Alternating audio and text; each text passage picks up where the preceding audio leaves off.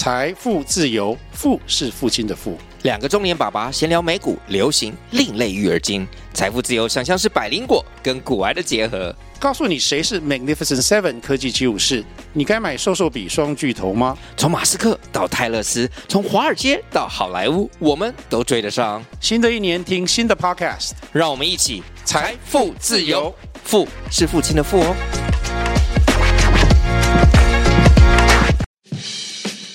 欢迎来到百工秘辛，你想要问的，这里全部都有。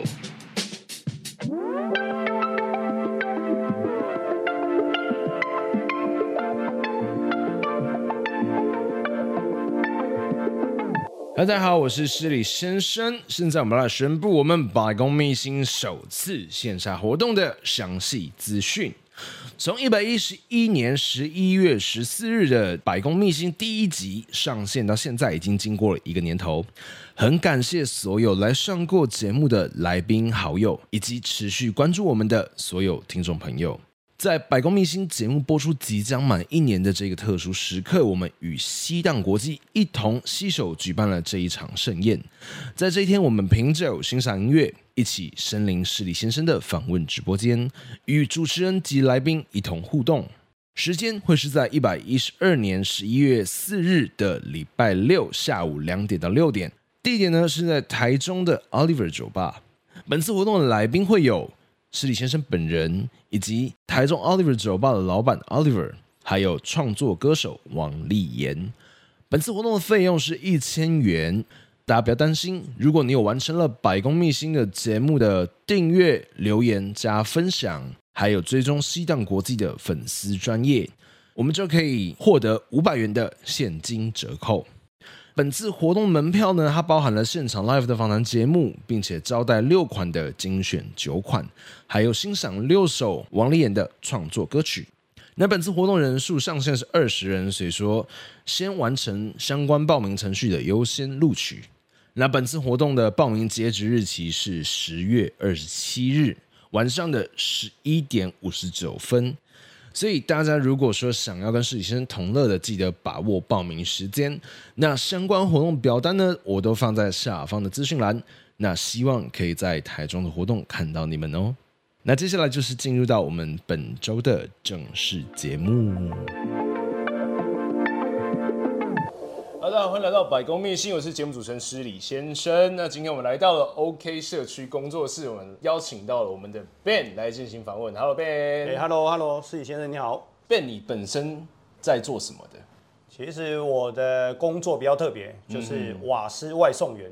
瓦斯外送员，对。所以你是专门就是别人打电话，然后叫，然后你就送瓦斯的，是这种吗？没有，不是，我是帮客人圆一个梦，就是他们想送瓦斯的话，我会做一个置物箱送给他们，嗯哼，哎，他们就可以完成送瓦斯这个梦想。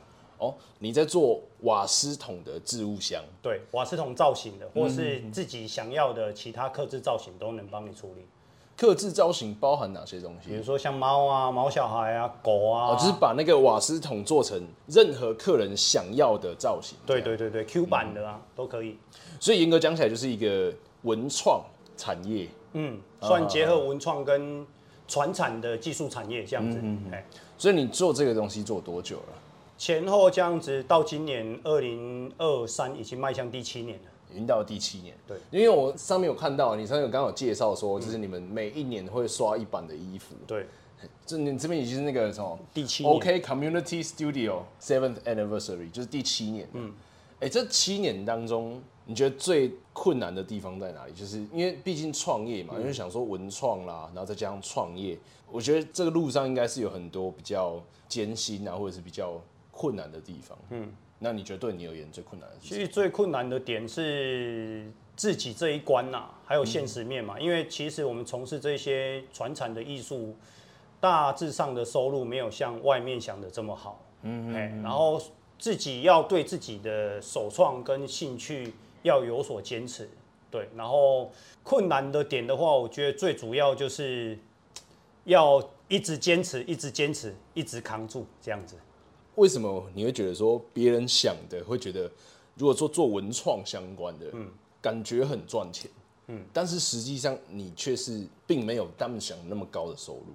因为结合文创或是从事文创这一块的话，要从自己的工作结合兴趣，然后因为我们是从无到有这一块，翻模、开模、专利，然后还有设计，其实没有大家想的这么多，因为我们投入的资金跟技术还有时间大过于我们这一些的效益。对，嗯，所以在做文创工作之前，你是做什么样工作的？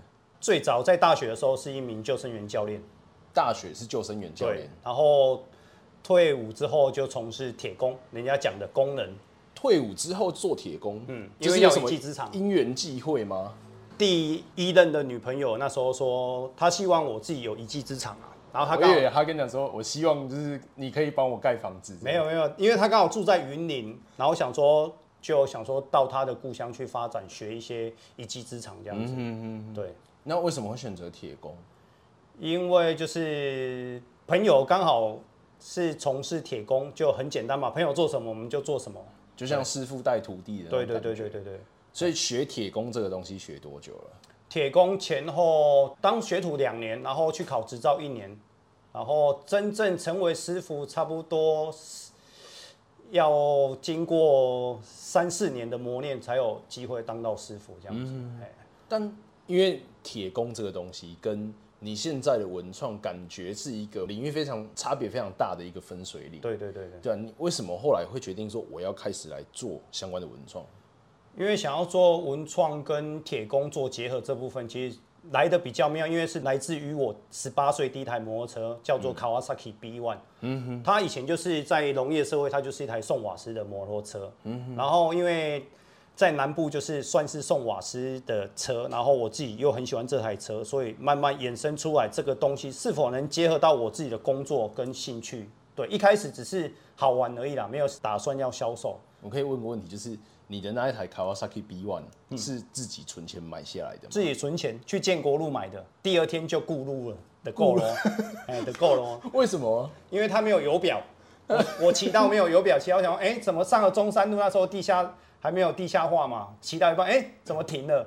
然后以为车子坏掉，我又去找老板，然后老板又说：“你年轻人，这个车二十几年，我那时候十八岁就买一台二十岁的车子，嗯哼，它没有油表，没出那错不多少记也对，然后也得够了啊。哎，对，哎、欸，那其实你那时候应该有更多的选择，那为什么要选这一台？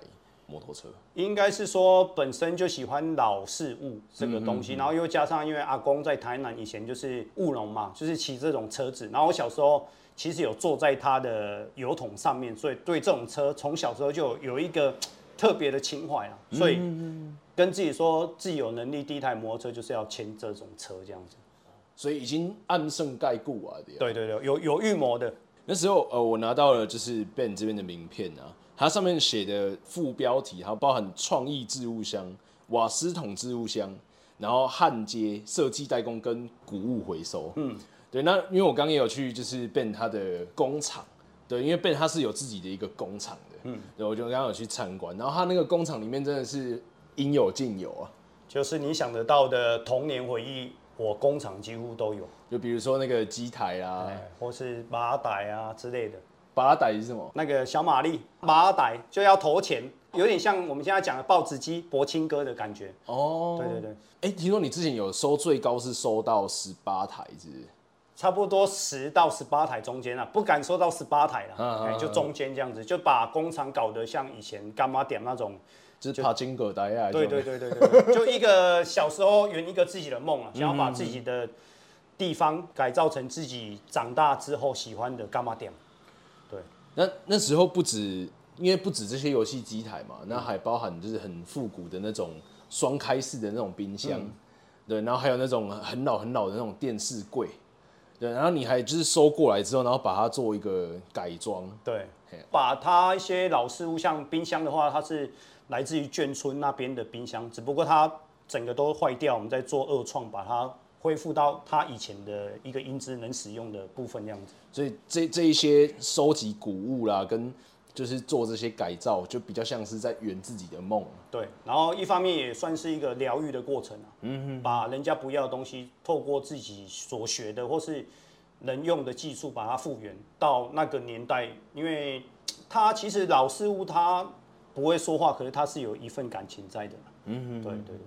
在那个工厂里面，我还发现它其实是有分呃有分几个区块。嗯，你在前面那边是放你的就是呃切割啦，对，工作区那边算工作工作区。嗯，然后在后面有一台是那个转印的机器。对对对。然后在另外一边是一个烤漆室，烤漆室。然后你自己的那个烤漆室，你那个流水箱还是自己设计的？对对对，就是也是用报废的冰箱下去改造的。嗯哼，对，哎。啊，那个东西是主要让在喷漆的时候的那个漆啊粉尘可以减少过滤，它算是一个过滤系统，有点像现在鱼电共生这样子。嗯哼，它是透过水还有一些抽风机把这个废气排掉。然后我们后面也是有做到环保的部分，而不是说把这些烤完漆的水啊随便乱倒这样子。哦，对对对对对，就是做一个收集，然后集中，然后再回收这样。对对对对。所以从第一台的摩托车，嗯，它是那种送瓦斯车。对，那。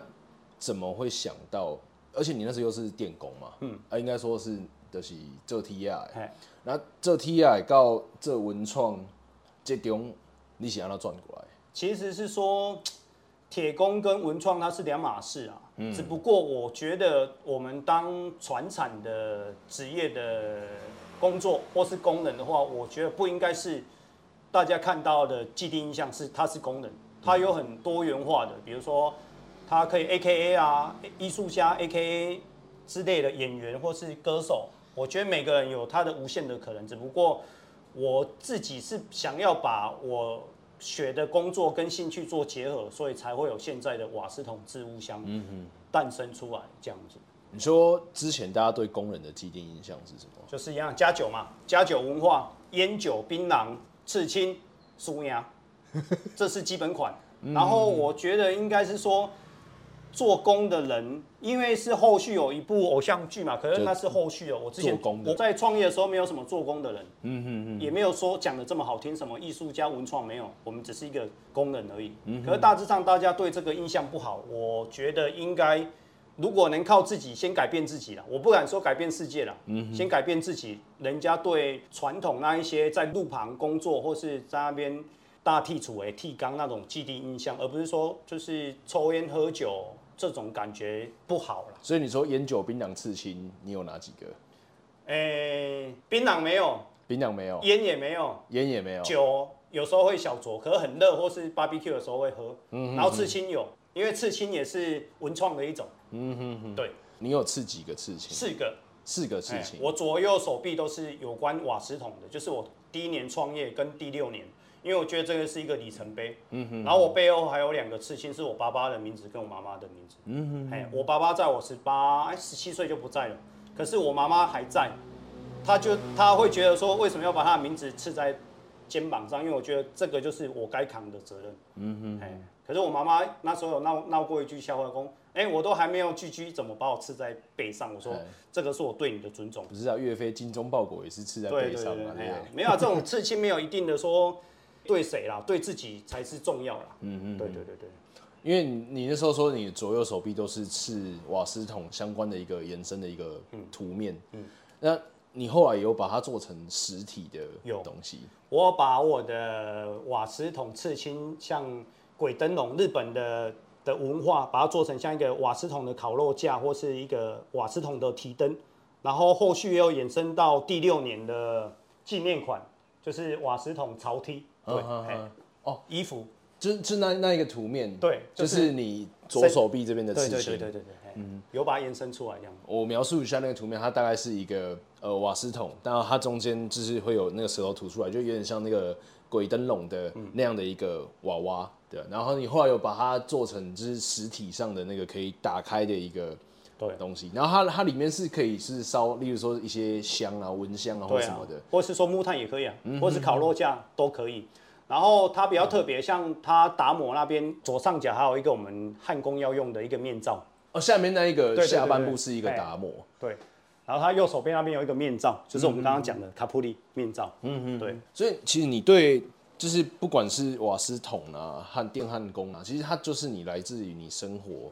你真实去经历过的东西，嗯，然后你去把它转换成这样的一个文创元素在里面，在做文创的过程当中啊，你觉得现在的文创跟你在做的文创有什么不一样的地方？其实有讲到重点，其实现在文创大致上大家会觉得“职人”这个字好像很很不好当。其实现在我没有我没有任何意思啊，比如说一般市售的餐饮或是打工族，他会觉得他自己洗个车或是卖个鸡蛋糕，他就说他是职人手作。对对对，因为不是说这样子不好，只是我觉得“职人”这个东西不应该是这么简单。画上等号，嗯，对。然后我我自己一开始大家也觉得都称我是职人，可是我尽量把职人这个东西升华成匠、工匠或是匠师、匠心的。你觉得职人跟匠人他的差别在哪里？就是职人的话，大部分就是我们一般从事的工作，就等于说你，比如说我是化妆师或是理发师，我就是一个职人，因为这是一份工作嘛。可是匠的话，匠师的部分不太一样，因为是你真的是喜欢这一件事情，把它做好做满，做到你自己能满意，自己这一关能过，这个是打从心里面，而不是说在我心中瓦斯桶它已经不是一份职业了，它是我从无到有，我从内心里面真的想做的一件事。对，就算它没有不会赚钱，我还是会做。嗯嗯，对。你说它不赚钱，嗯，就是你刚刚前面也有讲到说。就是其实它并不是大家想象说文创很好赚嗯的这一件事情。你总共在这一个文创的过程当中，你投入了多少的金钱？其实从创业到现在大概七年了，然后以以实际的金钱的话，大致上我们也不敢算了。对啊，然后因为你如果硬要算的话，基本都是破百万。可是大致上会听到说，怎么可能一个瓦斯桶要破百万？嗯，可是从无到有，开模、模具、转印、设备、文创、开发这一些，可能不止一百万。你说开模这种东西啊，嗯、因为大家也常听到什么要开模啦，嗯、要开板啊。嗯，一个瓦斯桶开模的这个模具，它要多少钱？模具看一个瓦斯桶，它其实有分很多个部位。嗯，它不是只有一个铁铁部分，因为它。本身它光底部、头部，还有它圆形，要去给人家用一些专业的东西去抡那个仪起来。那它的头部应该它是要算说把它大部分解分开，所以它是分成很多个部分对。去做开模，然后最后再把它组装在一起。组装在一起。对。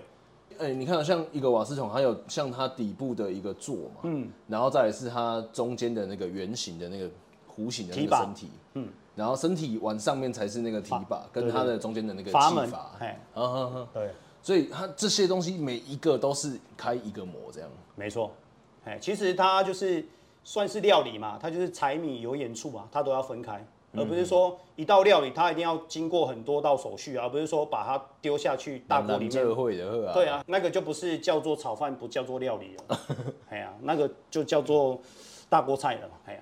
在就是这七年当中啊，你觉得你自己最得意、最得意的一个作品是什么？其实最得意的作品，嗯，蛮多的呢。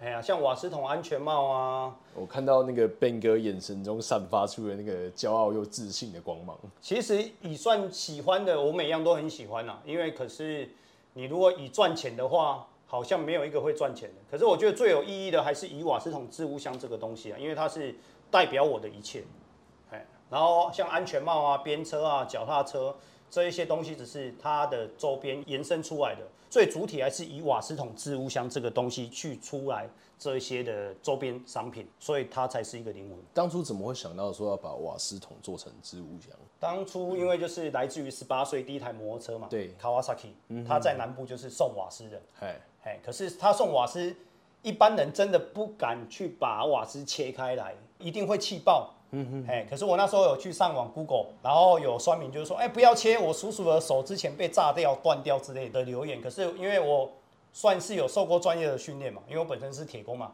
可是我觉得还是很怕。我要切，人胆大。对，我要切的时候，我有一直念阿弥陀佛，哎也有灌水、药剂都有爬，只是说刚切的时候。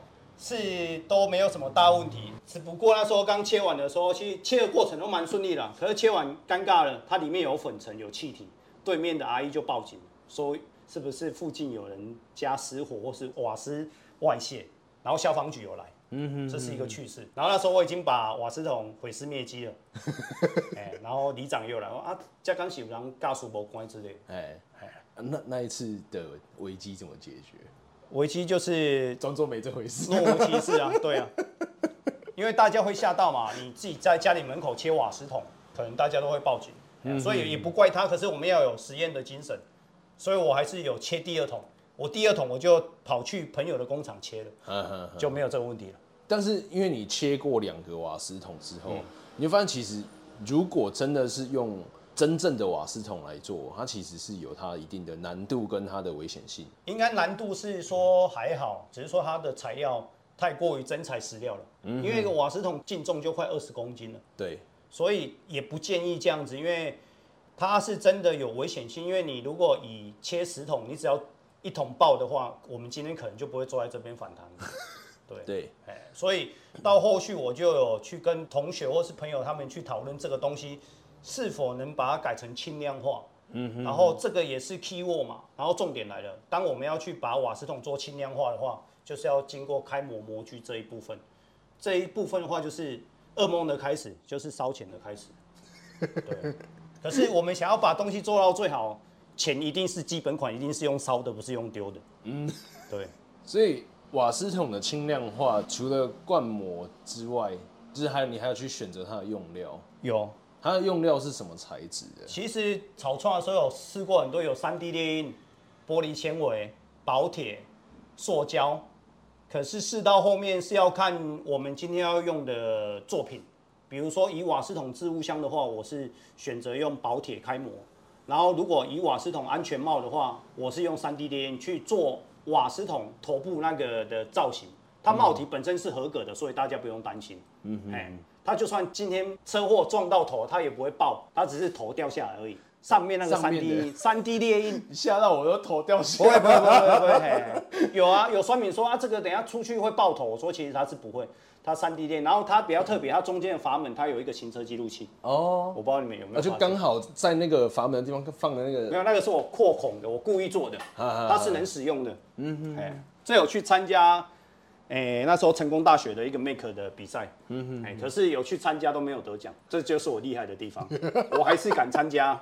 你说这个东西，可是因为后来不是有一些法规，就是说像这样的安全帽，因为它是算是改造帽，对对对对，所以说其实，在法规上这样是合法的吗？其实如果要以在台湾做创作或是艺术的话，你只要安全帽旁边装一个小叮当的竹蜻蜓，这也算违法，或是之前他讲的蓝牙耳机也算违法，这个都是违法。可是我我一开始我是做算道具用了，嗯哼，所以就没有什么法规法条的问题。对，然后就算他今天上路，警察拦你下来，他也只会问你说：“你这个在哪里买的？”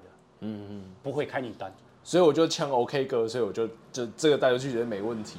目前是没有被开过单呐，可是我觉得也不建议说这么招摇带在路上。可是我觉得十月 万圣节要到了嘛，其实可以带着出去做一个瓦斯桶的 cosplay。对对对对对对对。像你刚刚讲过说你有改造那个边车啦。嗯或者那些东西，嗯，那其实，在台湾的所谓的交通法规里面，它好像也不是能够真的上路的东西。其实我做的车体改造它比较特别，我也没有在贩售，嗯哼哼。光车体改造这个，我只是单纯去用在比赛，或是说电影偶像剧做的道具。因为我自己本身有养了六只狗嘛，嗯哼哼。一开始只是想说要我要载我家的狗，嗯哼哼，或是家里的小朋友出去附近绕一绕这样子而已。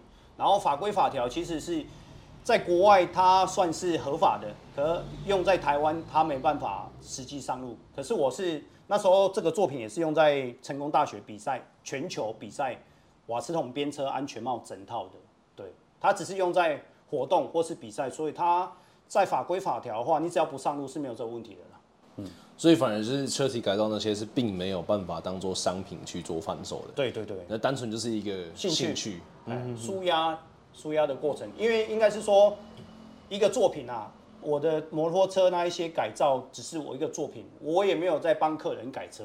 可是有很多客人就是会牵车来给我改，其实我真的不会改，我也不想改，除了改我自己的车子以外。嗯哼，对，算是朋友，然后朋友我也不改，我也不要。对，我只我只想做我自己属于我自己的瓦斯桶文化。嗯哼，对，因为我觉得你要。一个东西它能代表你，我觉得在我创作的过程这样子好像也够了，因为大家看到我就说，哎、欸、哎、欸，瓦斯哥或是 OK 哥之类的，嗯哼哼，就是大家只要看到瓦斯桶就知道说，哎、欸，你这个人跟瓦斯桶是有非常非常紧密的一个连接，就可能会画上等号。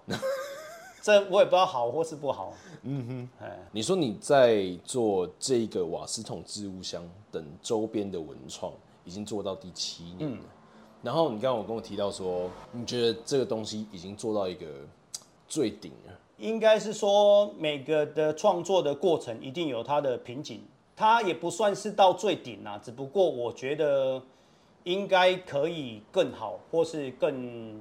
应该算转型啊，我觉得我也会慢慢想要把这个东西再把它转型这样子，而不是它单纯是一个置物箱，它可以很多元素啊，比如说像餐厅啊、主题餐厅啊，或是说往道具这个方向。可是，在台湾做餐饮业或是说道具这个，好像现在都蛮辛苦的。对，你说为什么你那时候打消了，就是要把它做成主题式餐厅的念头？对啊，因为现在缺工嘛，餐饮业大家都很辛苦啊。你讲你贴工啊，你贴出。对对，因为其实我有很多朋友开了餐厅之后，他刚好也是倒闭，都是我亲自帮他建设，亲自帮他收掉。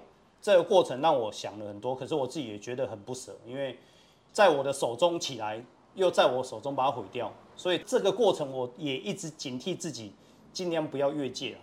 越界的意思是？就是要做自己有把握的事情。嗯哼哼。例如我本身是铁工嘛，然后我去做这些有关。铁工艺术的创作，或是瓦斯桶创作，这才是我想要的本质跟出发点。嗯，然后餐厅那一些只是人要有梦嘛，不然你就跟咸鱼一样。哎呀，只不过你有梦的时候，该醒的时候还是要醒。因为我已经做梦做了七年，好像还是要一直做梦就对了。对，所以你有想过，就是以你现在就是学习到的技术啊，跟你可能已经具备的条件，可以带。你的文创的，就是瓦斯桶，可以走到什么样的地方？嗯、走到什么样的地方哦？因为该走的好像都走过了。然后我后续其实我之前就有开放一些像小小铁工营，让小朋友或是年轻一代的人知道说，其实铁工也没有这么的黑暗面嘛，而不是说大家觉得没有念书才要去学焊接，没有念书才要去学喷漆，或是说去学这些所谓的。工法，可是我觉得你如果以国外来讲，每个职业都是需要被尊重的，而不是你们想的，就是做工的这样子。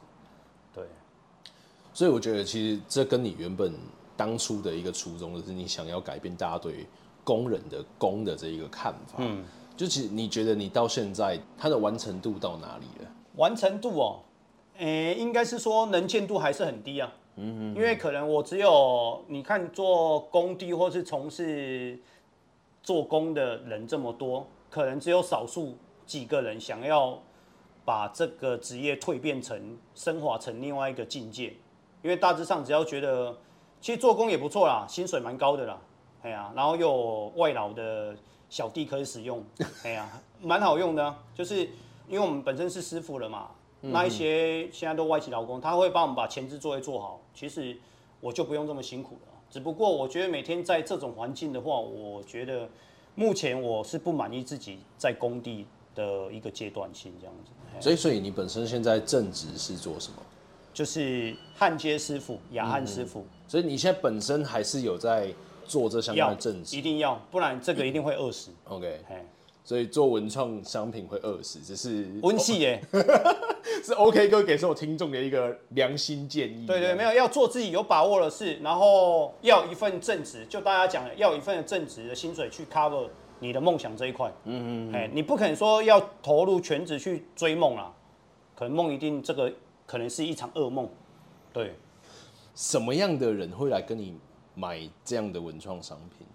其实我的客人的话，其实都他蛮都蛮有故事性的，有的就是家里是真的开瓦斯行的，嗯嗯嗯，或是她老公是送瓦斯的，或是觉得新奇的也是有。大大致上喜欢我的客人都没有很正常，跟我一样 都没有很正常。对，为什么会这样讲？应该是说不正常的人做不正常的东西，就是给不正常的人喜欢嘛。你这样物以物以类聚啊。可是我我也没有说我的客人不好，嗯是我自己不好，我做出这些不正常的东西，让他们喜欢是我的错，所以我对不起大家。你说有买你的那个瓦斯桶去拍婚纱的，有有有，刚好他们是女生，目前有两组啦，一组是女生，她就是骑伟士牌，嗨，伟士牌就感觉很高贵，可是后面突然怎么一个瓦斯桶入境，可是刚好那个客人要求就是说他一定要背瓦斯桶入镜，因为这个东西对他来说，他也是一个纪念性啊。据我所知，可能是因为他们家族里面有人从事这个瓦斯员这个工作吧，所以他对我的作品才情有独钟这样子。有一些艺人也会来找你做，嗯，就是他相关的一个设计这样。对对对。你说有哪些人？比如说最早期的话，就是像黄西田大哥，大家应该老一辈的比较懂啦。去年的话，有做到 TVBS 的偶像剧，嗯嗯，的一个道具，像什么青春学员偶像之类的。不是青春学员偶像，为什么会拿瓦斯桶当道具？没有，他们刚好就是学生嘛，他们比较道具的需要，好像是因为他们刚好要去联谊，然后出去骑摩托车，刚好是山猪跟义祥带了我的瓦斯桶、安全帽跟水壶安全帽在骑车这样子。嗯嗯，对对，就比较有梗啊。了解，就是有做节目道具的部分。嗯，啊，你说那个豆智孔啊？哦，豆哥就是有一个节目实境秀，请问今晚住谁家？嗯嗯，对他们今年的时候也有来工作室做一个体验的过程这样子，嘿然后跟豆哥也是成为了朋友这样子。了解。你说你的客人有就是买了你的瓦斯桶置物箱之后，然后后来被人家偷走，有，目前我做了七年嘛，被偷走了有大概两桶。那个妹妹好像本身也是职业军人，然后她就是收假出来的时候，发现瓦斯桶不见了，就一直哽咽打给我，她说啊怎么办被偷了？我说哎怎么可能？这个一定可能我我在想这一定是诈骗集团被老赔，然后我就请她先去报案，给我三联单。她隔天真的给我三联单，我也傻了。然后还有还有监视器的影片，然后是后来才发现说，啊是真的被偷了。然后我有跟他说嘛，因为其实我的售后服务比较特别，我的手作有一个叫做售后服务买桶陪桶。所谓买桶陪桶，你也不用加什么每每年缴多少钱，你只要跟我买原创的东西，你只要桶子不见或是有撞到或是要维修，我都能帮你负责。嗯嗯，对对对，所以也不用担心。然后我当下只是觉得很讶异，怎么可能被偷？然后可是监视器出来的时候，哎，是真的被偷了。他是真的拿那个工具，然后去把它拆下来。对对对对对，哎，有影片啊。然后那时候我有跟客人说，你等我一个礼拜，你连运费都不用出，我直接再寄一桶新的给你。然后所以就是尽量把售后服务做好做满。嗯哼，对。所以你那时候听到那个东西自己的东西被偷的时候，你是什么感觉？大致上就是先三三字经嘛。可是觉得怎么可能被偷？可哎，我们换个角度嘛，正能量一点。哎，我的东西被偷了，代表我的手作。算成功了，有人喜欢，有人喜欢的。对，所以就算要用偷的，我也要偷到你的手做的。对，所以我觉得自己也蛮骄傲。我我瓦斯桶既然有被偷过，他其实有也有上过新闻啊，可能那些就就不说了。可是我觉得就被偷过，至少好像也解锁了啦，解锁人生创意这个部分。近期就是近期客人发生，他是从好像在台中啊，哎、欸、桃园在桃园，他是从事殡葬业，可是他比较辛苦，因为厂房好像是。就烧掉了嘛，然后烧掉之后，他当下第一时间就拍了瓦斯桶整个 barbecue 超会搭的照片给我，他就问我说：“这个瓦斯桶还有售后服务吗？”可是我心里想，他不是被偷了嘛，他是因为火灾。可是他当下不是担心他的厂房复原要多少钱？这超强的。他当下就是说啊，瓦斯桶我还可以再买一个有优惠吗？我当下你跟他讲，他好可怜。可是他后续他就很认真，他说：“老板是否可以给我优惠？”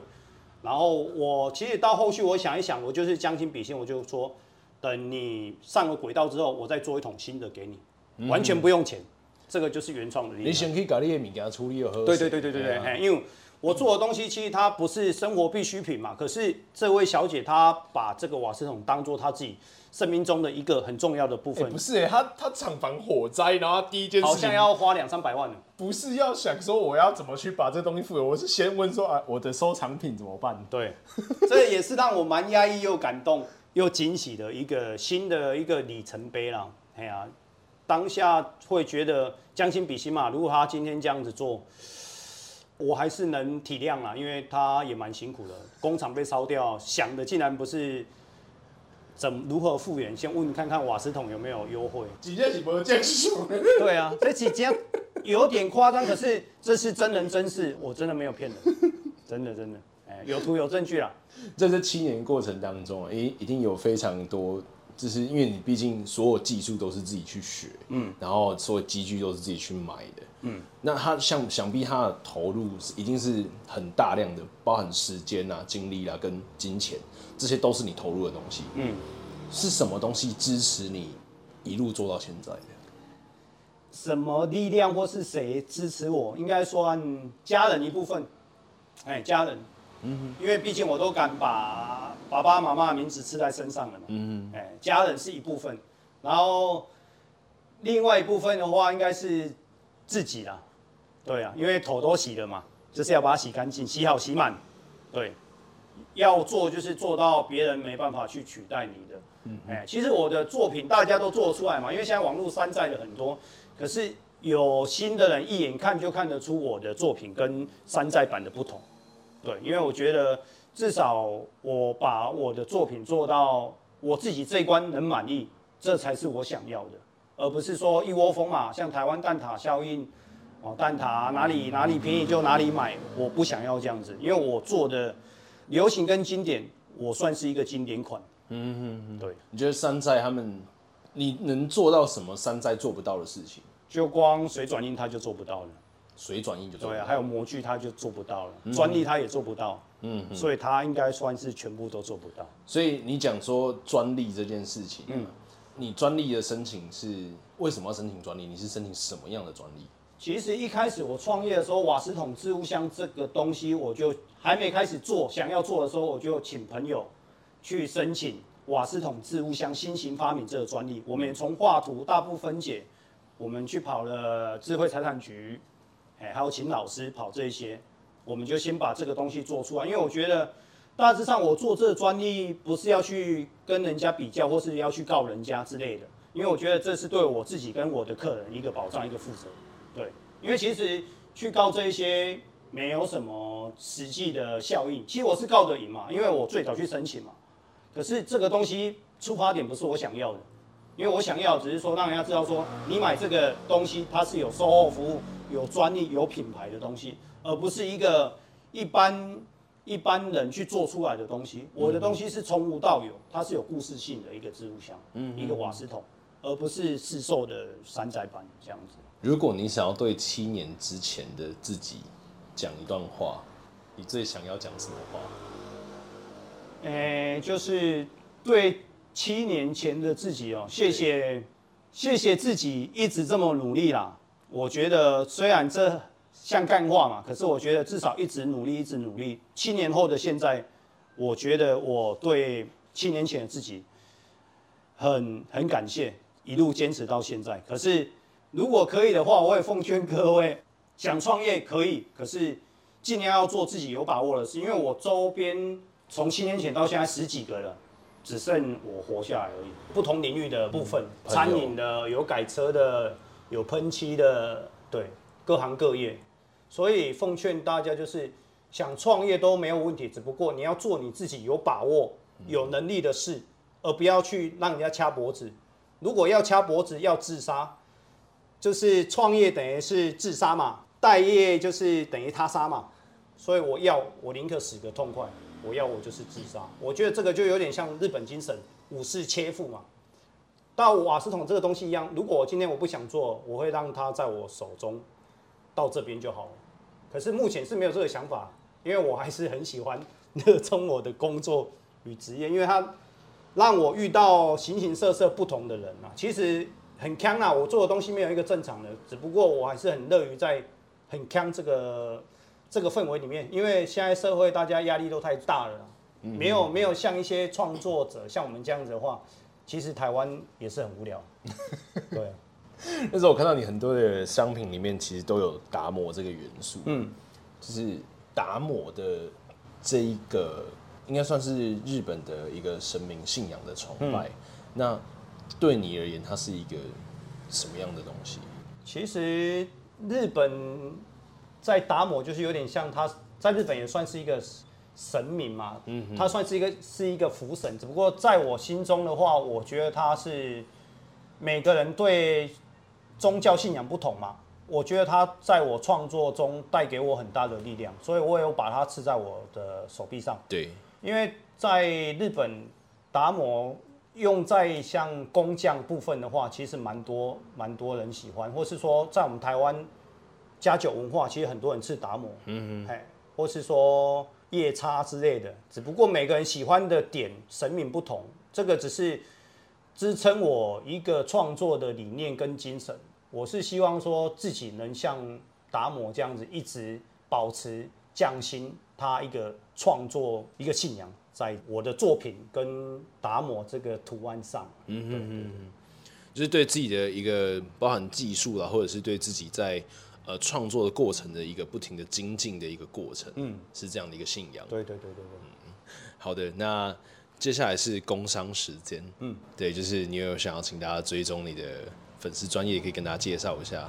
哦，其实我个人作品比较高调。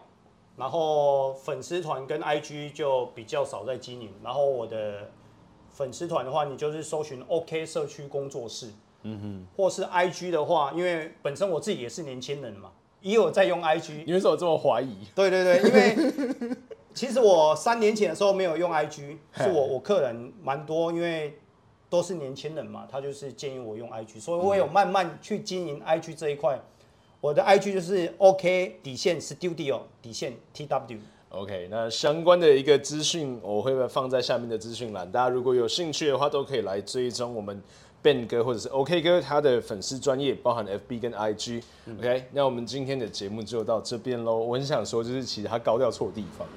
所以应该是要在就是粉丝团去高调，然后怎么会在作品高调，但粉丝团非常低调？因为我觉得作品高调的话，客人就会帮我把作品好的东西带出去。所以创，因为我们本身是创作者，创作者尽量躲在幕后就好了。嗯、对，这是我的理念啊。作品高调，人低调。谢谢。OK OK，好，那我们今天节目就到这边，我们下集见，大家拜拜。谢谢，拜拜。以上就是今天的百工秘辛。如果喜欢我的节目的话，记得订阅，然后分享单集给你的亲朋好友。最后最后，如果各位有工商需求，或者是你们有推荐朋友想要上这个节目，或者是对我们节目有话想说的，记得到 IG 搜寻失礼先生，私讯我的小盒子，我会很认真的看着每一封来信。大家。下期见喽，拜拜。